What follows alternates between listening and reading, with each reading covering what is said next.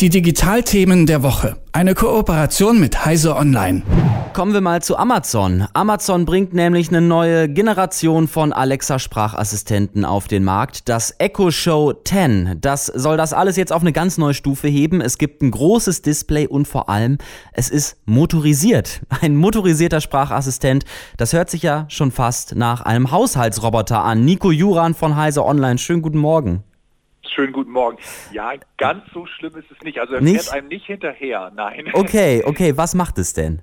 Es steht sozusagen auf dem Schreibtisch, auf dem normalen Tisch und in dem Moment, wo man es anspricht, dreht es praktisch sein Display in die Richtung, wo man ist. Man muss dazu wissen, in diesem Display ist eben auch oben eine Kamera drinne und die Idee dahinter ist so ein bisschen, dass es einem immer im Auge behält. Also die Idee ist, wenn ich jetzt mit jemandem ein Gespräch führe, beispielsweise über Videochat, dass ich mich ruhig durch den Raum bewegen kann und dieses Gerät halt dafür sorgt, dass ich immer im Kamerabild bleibe oder eben halt, wenn ich, was weiß ich, äh, beliebt bei Smart, so diesen Smart Displays ist ja immer die Idee, ich koche, dann ist es natürlich die Idee, dass es in der Küche steht und ich mich vielleicht durch die Küche bewege und das Rezept weiterlesen kann, weil immer eben halt dieses Display mitschwenkt. Okay, könnte ich mir, ja, jetzt, jetzt wo du sagst mit dem Kochen, das trifft mich auch persönlich, dieses, äh, dieses Beispiel. Aber wie wird das technisch gelöst? Also werden, werden meine Bewegungen permanent getrackt? Wird mein Gesicht verfolgt? Wird mit der Stimme gearbeitet?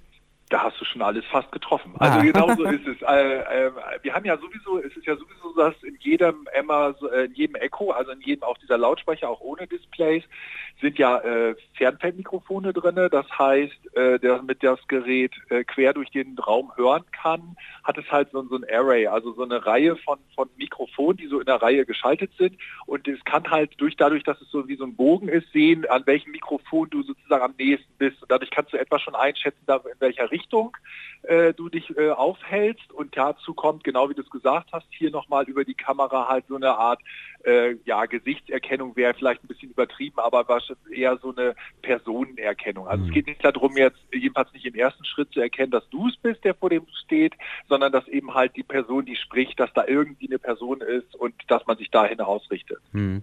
Ich habe jetzt auch gelesen, dass ähm, wenn jetzt ein Kind mit Alexa spricht, soll dann auch erkannt werden, dass es ein Kind ist und äh, deshalb sollen dann auch nur passende Inhalte ausgespielt werden.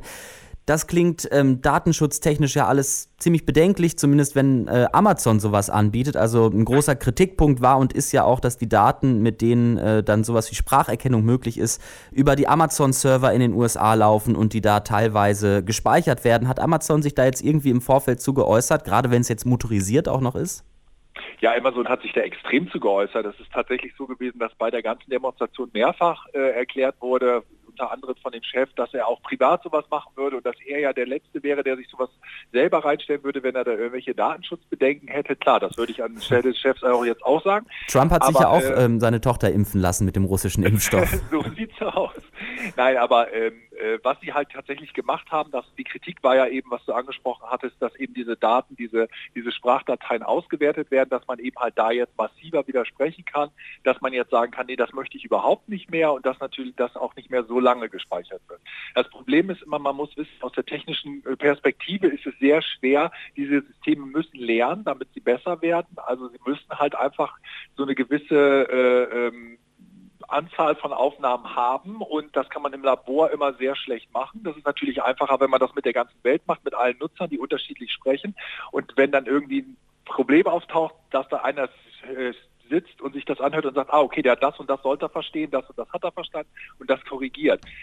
Jetzt müsste man allerdings auch irgendwann sagen, mal ist vielleicht auch ganz gut und vielleicht haben sie es jetzt auch irgendwann mal geschafft, genug zu speichern und das scheint Amazon jetzt langsam auch so zu sehen. Also man kann jetzt dem, man kann dem jetzt mehr widersprechen. Okay, aber wenn wir jetzt mal ganz ehrlich sind, ja, ähm, auch wenn, wenn Amazon nach so einem bekannten Muster sagt, ähm, dass alles datenschutztechnisch äh, einwandfrei ist, dass man dem widersprechen kann, in der ähm, letzten Zeit hat sich im Nachhinein da ja eigentlich ein anderes Bild äh, ergeben. Kann man, kann man wirklich davon ausgehen, dass äh, das auch EU-datenschutzkonform ist und vielleicht auch gleich die anschließende Frage, gibt es da in Europa überhaupt einen Markt für, für einen Amazon-Display, was mir hinterher schaut? Also das sind zwei verschiedene, sehr weit auseinanderliegende Ja. Sachen. Ich fange mal mit der einen Geschichte an. Äh, ähm, das ist natürlich, wir reden hier immer noch darüber, dass das ein Unternehmen aus Seattle ist, das in Luxemburg seine Europazentrale hat sozusagen.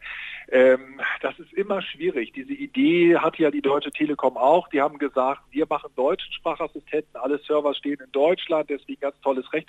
Bislang ist da nicht viel bei rumgekommen. Es ist halt schwierig, auf der einen Seite eine, technisch das hochzuziehen und technisch das sozusagen einzurichten und auf der anderen Seite zu sagen, wir wollen aber, dass das unbedingt alles in Deutschland stattfindet. Ja, das ist dann so ein bisschen Wunschvorstellung. Ja, natürlich, es wird immer eine praktische Geschichte geben, äh, immer eine praktische Problem geben, das nachzuverfolgen. Es wird immer Leute geben, die sagen, das reicht mir nicht und das, das was die mir da erzählen und deswegen mache ich das nicht.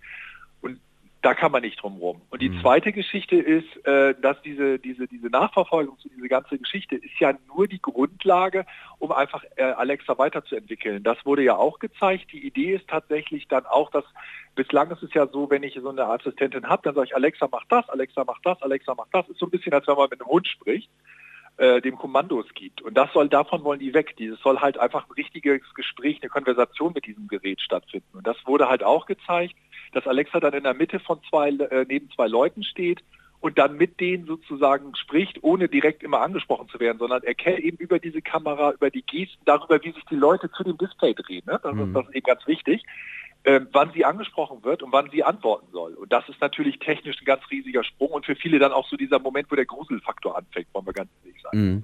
Also zur Zielgruppe kann man jetzt noch nicht so viel sagen, aber Nico, so ganz einfach kommst du mir da jetzt äh, noch nicht weg, dass, mit, dass es ja da praktische halt Probleme einfach gibt. Ich meine, sogar das mhm. Bundesinnenministerium, die, die warnen förmlich immer wieder vor Amazon Alexa. Es gibt immer wieder, äh, kommt trotz der Beteuerung von Amazon raus, dass die Daten eben doch nicht gesetzeskonform verarbeitet werden, dass sie gespeichert werden werden, dass sich Mitarbeiter sie anhören können, unverschlüsselt. Kann man nicht auch irgendwie mal vor diese Situation kommen? Ich meine, warum schafft Amazon es immer wieder so erfolgreich, Produkte zu verkaufen, sie hinter, also vorher so vorzustellen, als wären sie gesetzeskonform, hinterher kommt raus, es ist eben doch illegale Sachen äh, dabei passiert. Kann man da als GesetzgeberInnen oder wir als Menschen allgemein nicht irgendwas machen oder sind wir dem ja einfach ergeben und das Einzige, was wir machen können, ist es einfach nicht kaufen? Also persönlich ist genau das mein Vorschlag. Also wer sich da, wer sich da äh, komisch vorkommt, wer das doof findet, sollte es nicht kaufen. Also ich, ich Gottes Willen, ich werde jetzt hier nicht einmal so ein irgendwie äh, für die Werbetrommel, die Werbetrommel rühren. dafür aber, ist Heise äh, nicht bekannt. dafür ist Heise nicht bekannt, aber wir wissen auch, und das ist halt, das wäre realitätsfremd zu sagen, ja, wir machen jetzt zwei neue Gesetze und dann werden wir das abhalten können, dass es, dass es so nicht mehr läuft. Das ist einfach realitätsfremd. Es ist so, dass wir natürlich äh, auf der anderen Seite, das ist ganz klar, jeden Tag mit unseren Smartphones rumlaufen und unsere Facebooks benutzen und unser Instagram und weiß ich auch nicht was es ist ein bisschen, ein bisschen skurrile Situation, dass man auf der einen Seite das völlig okay findet oder relativ okay findet und sagt, okay, der Provider weiß eigentlich auch genau, wo ich jeden Moment bin. Und auf der anderen Seite bei Alexa dann wieder nicht.